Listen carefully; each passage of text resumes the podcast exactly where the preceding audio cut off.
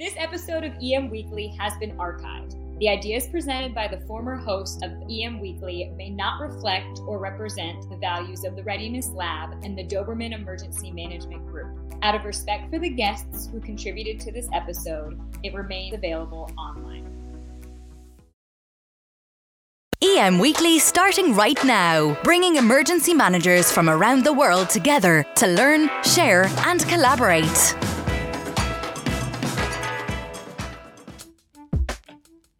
Emergency managers need to have that same level of respect and cultivate that same level of professionalism. And I think it's beginning to happen, and hopefully it will continue to happen. Hi, and welcome to EM Weekly, your emergency management podcast. And this is your host, Todd DeVoe. As emergency managers, we are faced with lots of natural and man made disasters. These are you know, becoming stronger and more complex as population grows and the climate changes. The skills of emergency management as they're getting better too as we get more educated emergency managers coming out of the colleges and universities. However, you know, you've seen heavier rainstorms, larger hurricanes, more massive fires that are striking, you know, every year. Can we keep up with demand as emergency managers? Well, today I'm talking to Dr. Robert Schneider about emergency managers and sustainability. Now, on to the interview.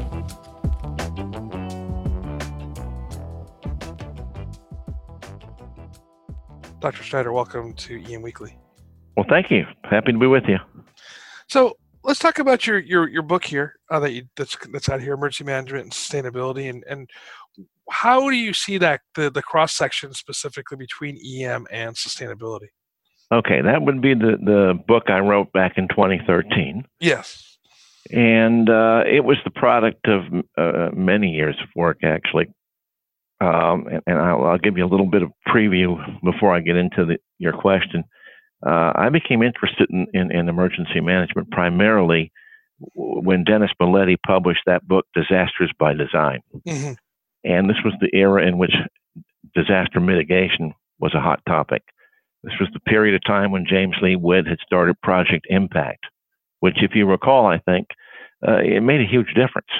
Uh, the projects that were funded by Project Impact got communities across the country involved with serious mitigation planning. It not only involved local governments uh, partnering with the federal government, but it involved businesses and, and, and citizens in, in a genuine national dialogue about disaster mitigation. Well, that lit my fire. Okay, that lit my fire, and that was my focus for a good long time. And by the time uh, I got around to writing this book that you've asked about, uh, it occurred to me that what was probably most important about the emergency management profession, if it is going to actually be a profession, was the connectivity between its work in hazard mitigation and the and the creation of hazard resilient and sustainable communities. Uh, you know, uh, if you think back uh, to the beginning of the whole mitigation discussion, I think of Gilbert White, the great geographer, who is the, the father of modern floodplain management. And he said over 70 years ago, uh, floods are acts of God flood damages are largely the acts of men. True. And what that and what that means, of course, is it's what we build, how we build it, where we build it, that is often the determining factor in terms of how many damages we will sustain in a natural hazard scenario. And and so that was kind of the the driving force behind uh, not only my work over the years, but that book in particular, to make that a focal focal point for emergency management as it began to define itself as a profession. The creation of sustainable communities, hazard resilient communities, requires the input, the expertise of those who assess the risks, those who understand the vulnerabilities, and those who know the importance of, of what we build, where we build it, and how we build it in relation to the threats and vulnerabilities.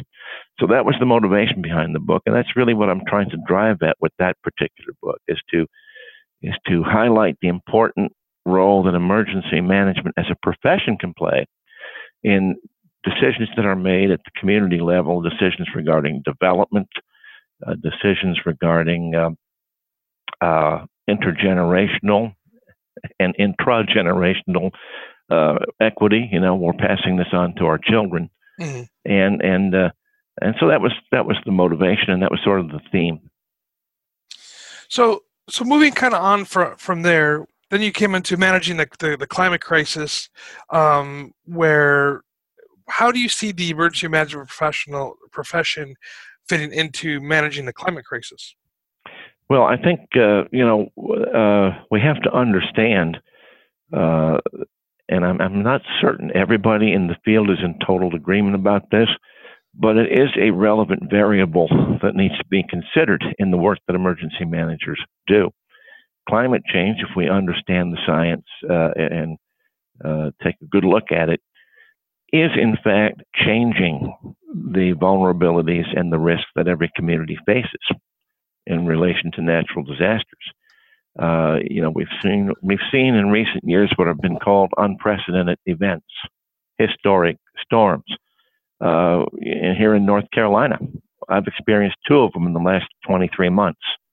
You know, we had uh, Hurricane Matthew in 2016, and less than two years later, Hurricane Florence. Mm-hmm. And both of both of those storms uh, were considered historic uh, in terms of their impact, not only on coastal areas but inland. In fact, even in my home, uh, I had to leave my house by boat during Michael.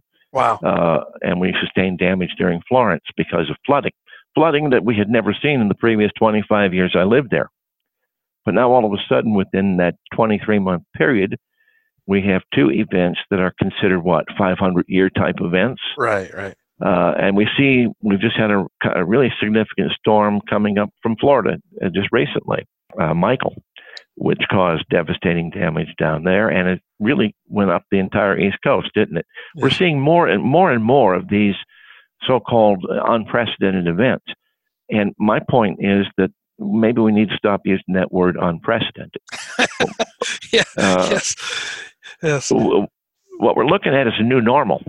And that new normal is something that has been very predictable. In fact, in, in that book, Managing the Climate Crisis, I summarized a lot of the projections that were being made. And just in two years since that book was published, it's amazing how many of the things I wrote about there have actually come to pass.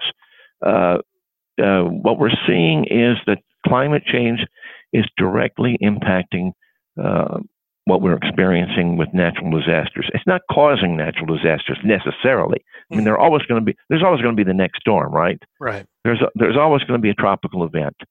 Uh, there's always going to be a drought. But what is happening is the, the changes in the climate are intensifying these experiences. And and uh, for example, with hurricanes, you've got more moisture in the air, so you're going to have more rain. You have changing uh, frontal systems; they're slowing down. Storms are are stalling. uh, I was amazed, you know, during Florence to see that it was moving at one or two miles per hour. And with the amount of rain that it was dropping, you know, that's asking for trouble. So the point is, uh, these risks and vulnerabilities are changing, and we need to factor that into our risk assessments. Uh, you cannot ignore climate change. Uh, it must be factored into our risk assessment as we prepare our communities for future disasters, but also as we think in terms of disaster mitigation. Uh, we do need to do more uh, uh, serious thinking about what we can do to mitigate these more serious threats. Some of that may mean encouraging our uh, our communities and our citizens to get more invested in in some of the techniques of soft and hard mitigation. But it may also mean that we have to think in the broader context in terms of um, policy, you know, public policy. The greatest mitigating policy would be to, of course, stop emitting carbon into the atmosphere, stop making the problem worse. Right. But but but that's beyond the that's beyond the focus of emergency management. But what emergency managers do need to do is to to factor factor climate risk into their d- definition of the risk at the community level. In fact, in some countries like Canada, that's taking place uh, as we speak. I think under Craig Fugate, FEMA, FEMA was starting to move in that direction. I, I think they've backed off from it now. In fact, I um, came across some information a few a couple weeks ago under Brock Long that uh, FEMA is no longer considering climate change in its in its preparation for uh, future disasters. Um, I, I, think what I was when I was reading on that though, it, it seemed to be that it's not going to be a focus, but they're integrating it into all sections of, of the of the planning. So, uh, well, that that would be good. But on the other hand, I think it should be a focus uh, because it probably is the single variable that's going to accelerate the risks more than anything else. Well, that's a great segue actually into my next question. Um, so your your book that just came out in, in March of this year is when science and politics collide, and as anything else, like any other government-driven agency with emergency management, we are driven by what the policies of our policymakers are, which are elected officials for the most part. Um, and and and how do we bridge that gap? When we start talking like north carolina i think it was i'm pretty sure it was north carolina that the legislators like uh, voted saying that there is no climate change or they're not going to use that science. Am i correct on that? Yeah that was it had to do with the rising sea level uh, if you look at the predictions for sea level rise it places many uh, coastal areas out in the outer banks in jeopardy and it was going to it was going to impact uh, some of the development out there. It was going to elevate insurance rates, prevent people from building some of the luxury facilities they wanted to build, you know, the vacation spots, and and so um, you know they didn't like that, and uh, the legislature was persuaded by the developers and a few others to uh, not base uh, projection of sea level rise on climate change projections, but rather to use the historical model. Uh, which will have lower, you know, which will project lower, lower sea level rise. And those will be better projections for developers, but they're going to be flat out wrong projections. Sea level is going to rise a lot more than the historical pattern, and uh, and, and it is going to place a lot of structure out there in, in jeopardy. So we have a, an example here now, a direct example when you have science-based information that is not up to what the political considerations are. So they're definitely colliding, which is mm. now mm-hmm. putting more pressure on the the emergency managers and the complete rescue system as a whole. How, how do we as emergency managers um, uh, balance that between the politics and what we know to be good? You know, that's a very good question and a very difficult one, as you know. Uh, and you know, if, if you stop and think for just a minute, emergency managers have faced a variation of this problem even on simple matters. Mm. I mean, there's there's the old joke that uh, a county commissioner asks the local emergency director of emergency management, "Explain to me what you do." And he says, "Well, my job is to tell you things you don't want to hear, ask you to spend money you don't have." to address problems you don't think will ever exist. Right. So, I mean, so I mean that's kind of been the dilemma all along to educate the policymaker, right? Whether it be the city council, the county commission, the state legislature, the Congress. Uh, the emergency manager has always been in that position of having to to provide uh, that sort of input. And as the issues become more complicated, of course, it's not just the emergency manager. The emergency manager does have um, the help of science when it comes to things like climate change. But communicating to the to the decision maker is always the most difficult thing. And one of the one of the things about the new book, uh, managing, I mean, uh, uh, when science and politics collide, which by the way is available uh, on Amazon and it's on sale right now. You can get it at a reduced price. You can get it at a reduced price, commercial.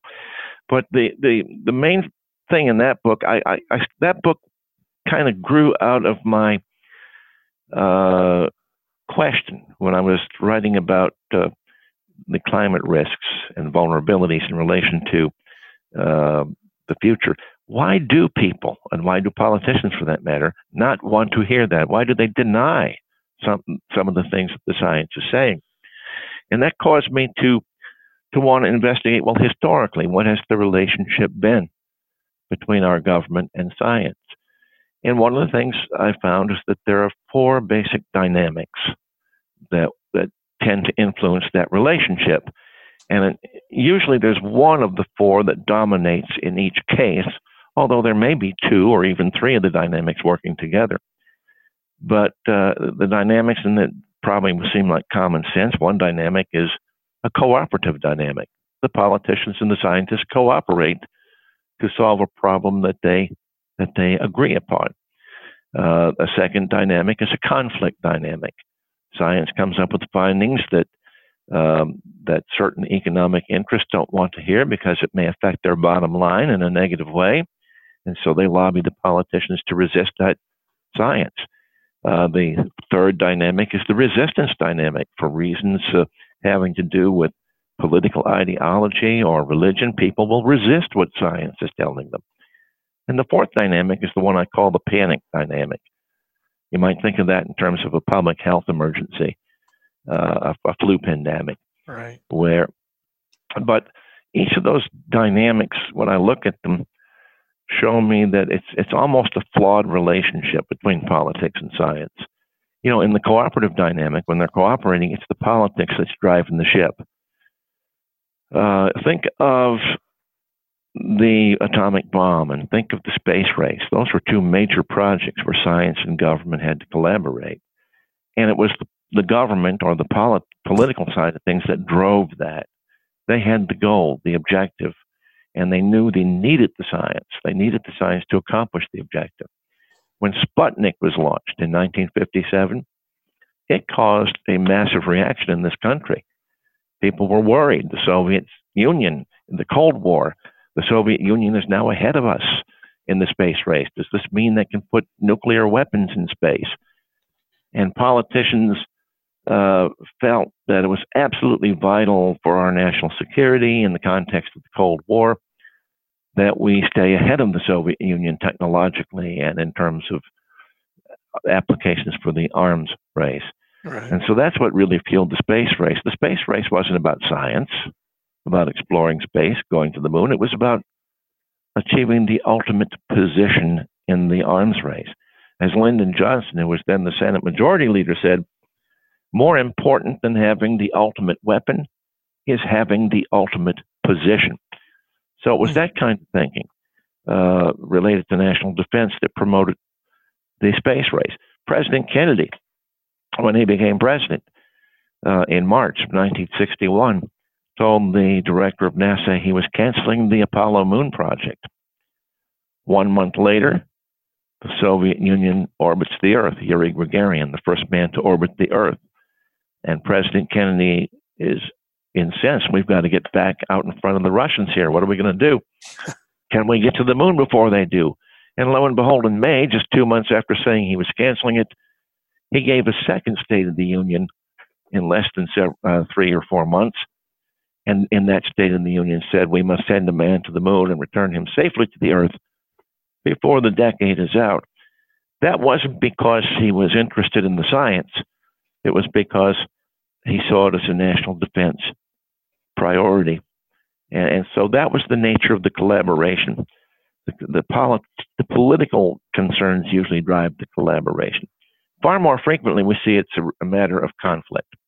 Right. Uh, you know, science reaches a finding that we don't want to accept. The cigarette companies weren't happy when science discovered that.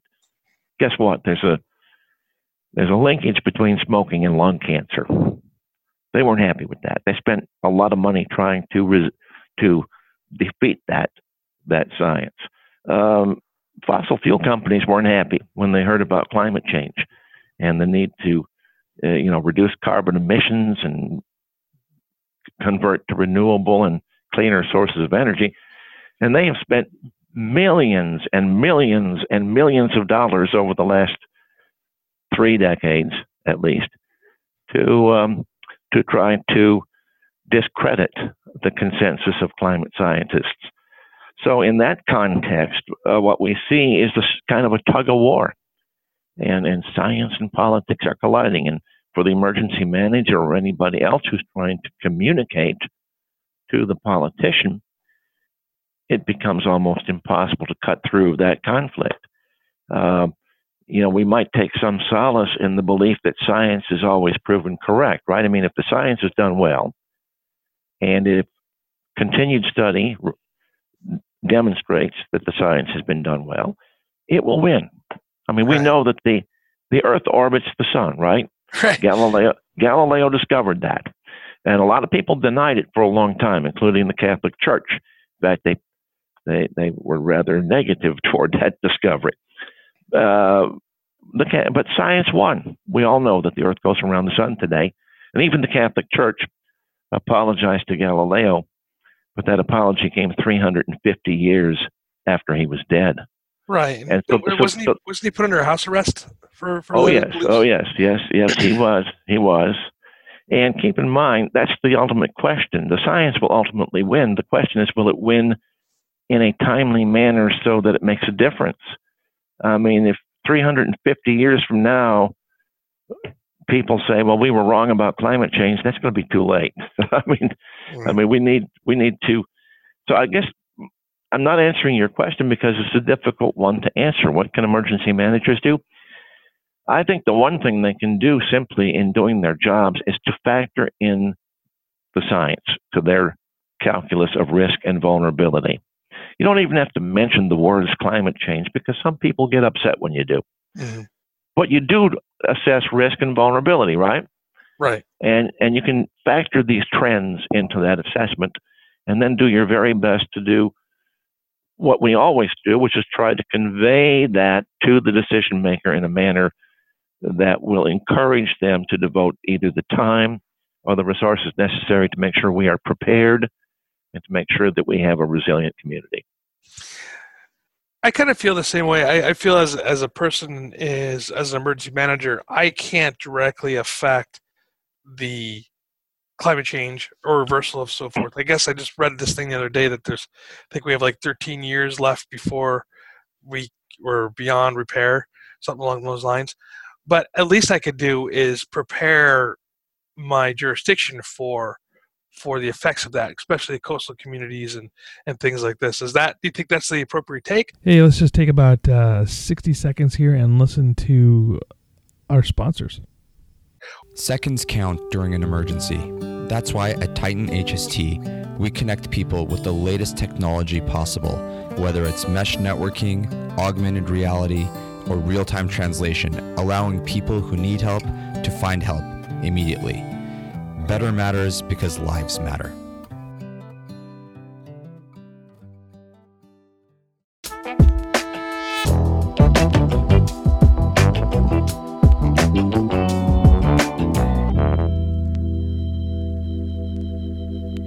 Hey, welcome back from listening to the sponsors really quick. Without them, we couldn't do what we're doing here. So please reach out to them, tell them that EM Weekly sent you. Now back to the interview.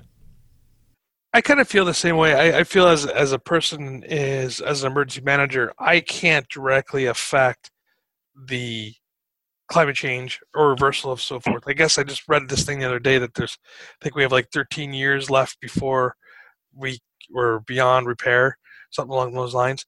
But at least I could do is prepare my jurisdiction for for the effects of that, especially coastal communities and and things like this. Is that do you think that's the appropriate take? Or I, I we- do.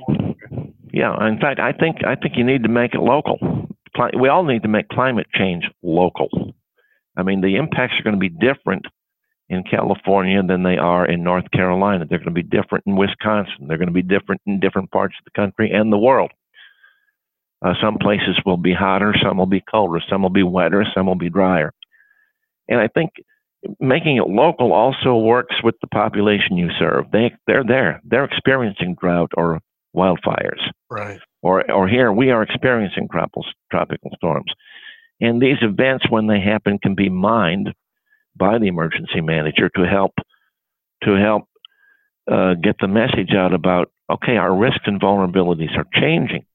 And if you're factoring climate into that assessment of risk and vulnerability uh, and, and applying it to the local level, you're doing you're doing absolutely everything you need to do. Uh, and and, and, and it, what's happening in our national politics, as you know, is often at odds with what is happening in, in our local politics. For example, while the national government's backing off of trying to address climate change under the current administration, the state of California has made tremendous progress in trying to address some of these issues. And we can take a look around the country and see different states and even different cities and localities uh, are taking concrete steps to uh, in, in, within their jurisdiction to address the issue of climate change, even if they're not mentioning it by name. Right. Well, a good example of California, I think it's by 2020, all new homes have to have solar panels built on their roofs, you know, and, and things right. like that. Right. I, I, I kind of have this debate that we talk, and, and I, I guess I'm sitting on the fence on this. And so we're discussing the ideals and the idea of the electric cars, right? And Mhm. so the idea is, you know, you get this car, it has a bunch of batteries, and it's electric, but yet you're still using carbon to to charge that Mhm. car up. And and you also have the reduced you also have the batteries that at some point have to be recycled or done something with with the the acids and the leads and stuff that are in there. But the ideal of the electric car is that we're going to create something that is going to be beneficial for society regarding carbon emissions um, and and the reduction of the of use of fossil fuels. How can we get those the idea of the car and the ideal of the car combined together to where it's actually reducing that carbon footprint? Because I don't see it 100% yet, or will it ever be 100%? Well, I you know I honestly don't know if it'll ever be hundred percent, uh, but I do know um, reducing the carbon footprint is itself the, that phrase is somewhat is somewhat uh, misleading. We Mhm. need to do more than reduce it. Okay, think of the, a bathtub. Okay, and and think of that bathtub being full of water. The water spigot is wide open, and the bathtub is overflowing. Right Mhm. think of that as uh, being an analogy to the Earth being overloaded with carbon and spilling over the side. Uh, reducing the flow, reducing the emission of water or carbon doesn't stop the problem because it's, the tub is still full and overflowing, right? Right. So, so either you have to figure out how to remove water from the tub or carbon from the air faster than we're putting it in, or you have to turn the, the faucet off. And increasingly, it is beginning to look when you take a look at the the uh, carbon that's already been accumulated in the atmosphere, that the only uh, the only step that will ultimately be successful is turning the carbon faucet off. And of course, I don't see that happening anytime soon. Right. Uh, but that doesn't mean it's a bad thing to reduce the flow of carbon or to reduce the amount we're putting into the air. It's a good thing. And uh, for those who say, well, you know, uh, why should we do that? Other countries are emitting more. I would point out two things. One, uh, on a per capita basis, Americans emit more carbon than anybody else. And secondly, I would point out that whether you emit or slow the level of emission, what you do in one part of the planet affects the whole planet. So it does make a positive or negative difference uh, depending on what you do. Um, this is a, a, global situation, and uh, uh, but you know, again, I think uh, uh, we are we are think of it this way: we are in taking baby steps. We're in a state of infancy right now in addressing climate change. I mean, we knew as early as 1988 that anthropogenic or human caused climate change was a reality. In June of 1988, James Hansen and other climate scientists testified before the United States Senate and said that the science is now conclusive. This is happening. Mm-hmm. And, uh, uh, and that's what, three decades ago. And in that three decades time, what we have done is to have a political food fight, okay, about whether we think it's happening or not. And we've had a lot of money getting spent uh, by fossil fuel companies to convince us it's not happening. But in terms of what we've done, we've taken baby steps, very small baby steps. I suspect as time goes by, if we get more serious about this, give it more thought, we will be both more aggressive in terms of what we do, but we will also discover better options than what we're looking at right now. Whether those options come through technology or through other uh, policy options remains to be seen. But uh, we're just beginning to address this problem. We're taking baby steps, and we need to grow up and and uh, mature and, and and become more aggressive about about addressing the issue. Can we, as emergency managers, lead the way using the concepts of planning and sustainability to help reduce the issues with climate change? Of course, of course, particularly if you are are able to factor in the data from climate science that helps you define the risk and vulnerabilities in your community. Yeah, absolutely. Planning is, you know, so critically important. And as you know, to do anything close to adequate planning, you need a lot of data and information. You can't you can't just roll the dice. You can't just uh, go on a gut level feeling, right? You have to be driven by evidence. Right. And if you and uh, so yeah, I think doing the job at the local level as well as you can, and and if and if you're if you're actually factoring in, uh, if you take a look at my book on the climate change book that came out in 2016, I go through each section of the country and talk about the different risks that they're going to face. And if each community were focusing on those things that are going to be happening in their community uh, and doing their level best uh, to to mitigate, to reduce the impact of some of these events, or even, you know, go beyond uh, uh that, address some of the causes. Uh, a lot of positive things will happen, and it does have to happen at the local level. We have to make this a local concern, and who better to have to be a part of that discussion than emergency managers whose professional expertise is a natural here. I mean, they are they are the people who assess risk and vulnerability. They are the people who think about mitigation. They are the people who try to communicate with the whole community and with the decision makers. They're in a very Im- important and I think potentially influential position. I agree. I agree with you a lot because number one, we're out in the community listening to their concerns, and I think that we can bring those back to our policymakers and have them really listen to us when we have their ear. That's for sure. And also, as as the profession becomes more stable and has a solid reputation, that enhances your ability to do that.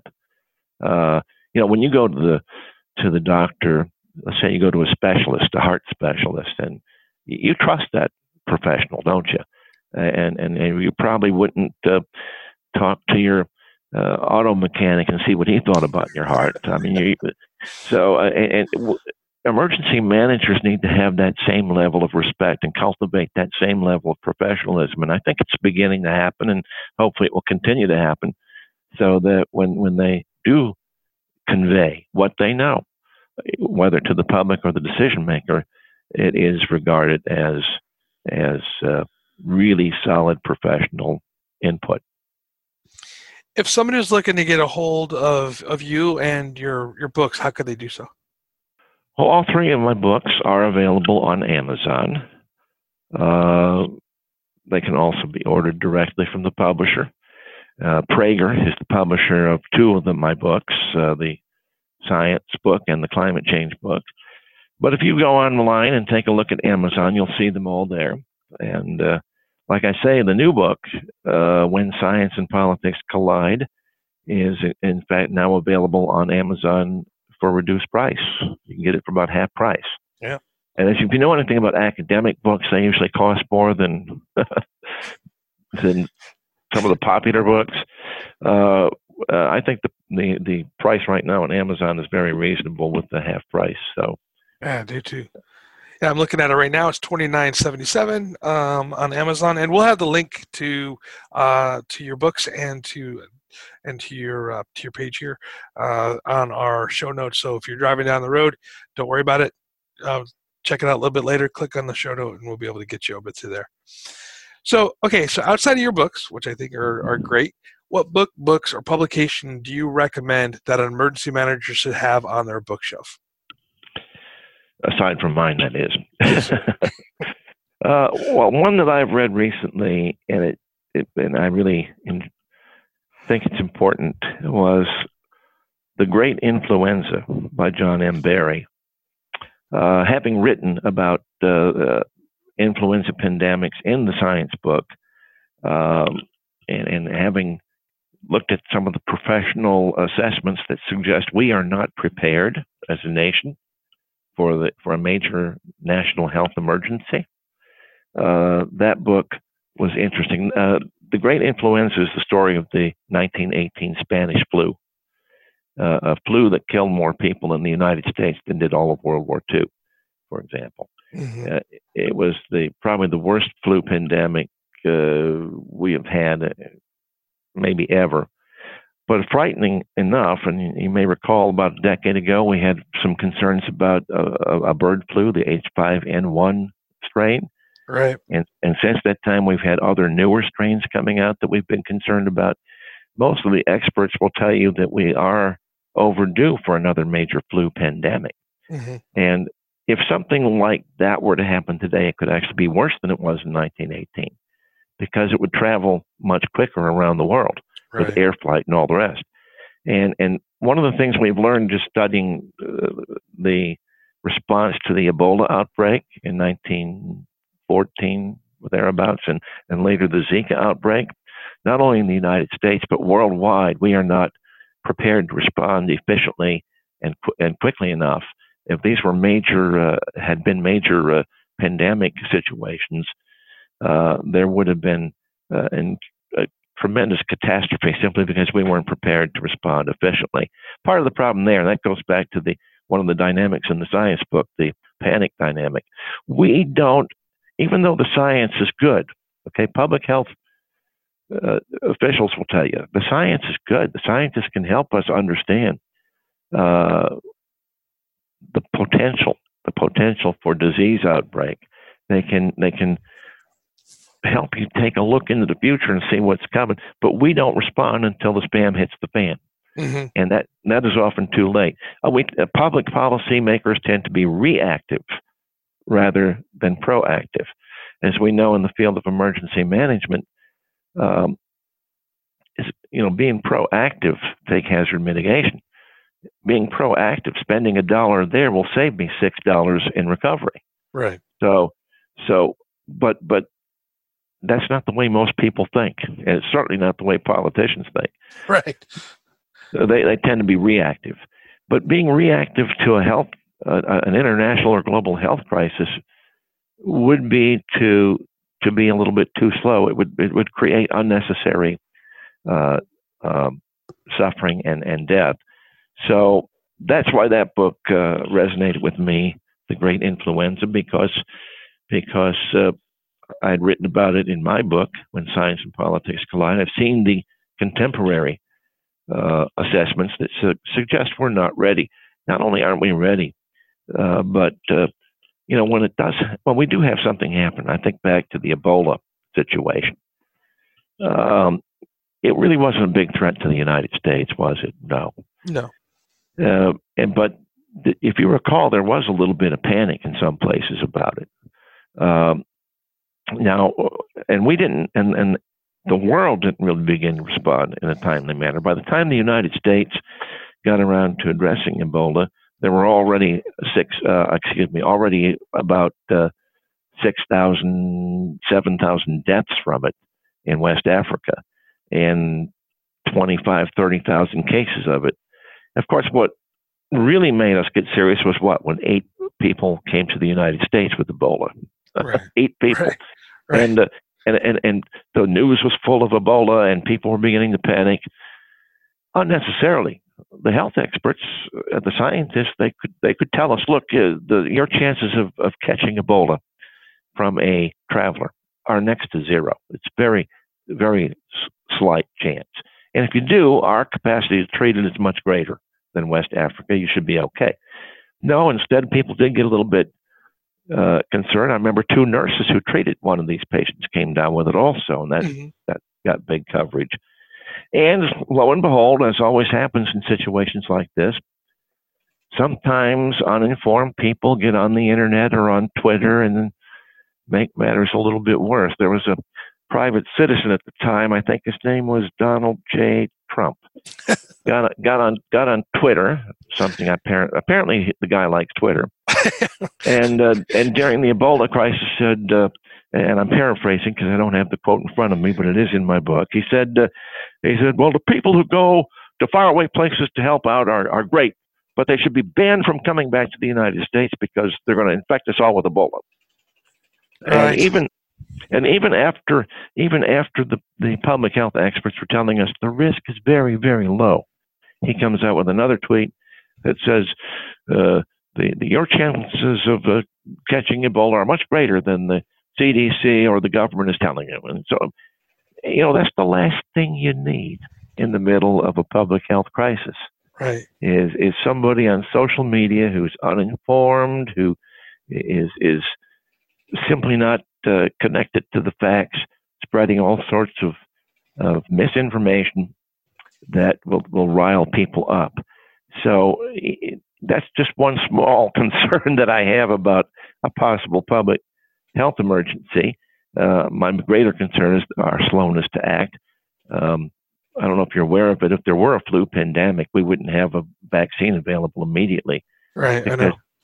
that pandemic would uh, would be a mutating thing, and you know, it would take a while to get that vaccine out there. Uh, I think our capacity, because the government is kind of plugged into that, is is a little bit better there. But but uh, there's always going to be that period of delay. And what do you do in that period? We have, our our planning is not uh, is not complete here. Our planning is incomplete. Our capacity to act efficiently and quickly is in doubt. And uh, and then, of course, there is the the political fight. Well, should we allocate money for this or no? You're going to have a political fight about that. That will slow the response down more and cause more catastrophes in a genuine uh, public health emergency. So I'm scared to death of that. Yeah, me too. Actually, you know, I mean, I know that when we're looking at the uh, flu outbreak, they have to find out what the strain is and go back, and then they have to produce the uh, uh, the uh, the the uh, the shot for it, right? Because they have to find right. Yeah, so uh, that's crazy. Well, before I let you go, is there anything you'd like to say directly to the emergency manager? Well, of course, uh, I'm an academic. Okay, uh, I'm a political scientist by training who studies uh, emergency management from uh, a, a 30,000 foot level, okay? Uh, and I have great respect for those who are on ground level doing the work. But one of the things that I've discovered is that uh, when, when two people like us get together, the guy working on the ground and the, the people looking at it from 30,000 feet, we often, we often collaborate in ways that are very constructive and very good. So, and that's one of the things I've always respected about emergency management. Uh, many of the people in the field uh, want that kind of relationship. They subscribe to some of the journals that we publish in. They they are constantly looking to upgrade their knowledge, and I think that is one of the most attractive features, in fact, about the field is, is the hunger and the thirst people have for continuing to expand their knowledge. So uh, I hope that uh, hope that you'll continue to do that in this field. And I hope also that uh, that emergency managers working at the local level realize uh, that that in terms not just of their community, but really in terms of our national interest, what they do is so vitally important. And uh, don't ever feel it doesn't make a difference. Well, sir, I appreciate your time this morning. I know you gotta you gotta get going, but uh, I'd love to have you back on sometime. I'd love to do it. Thanks a lot.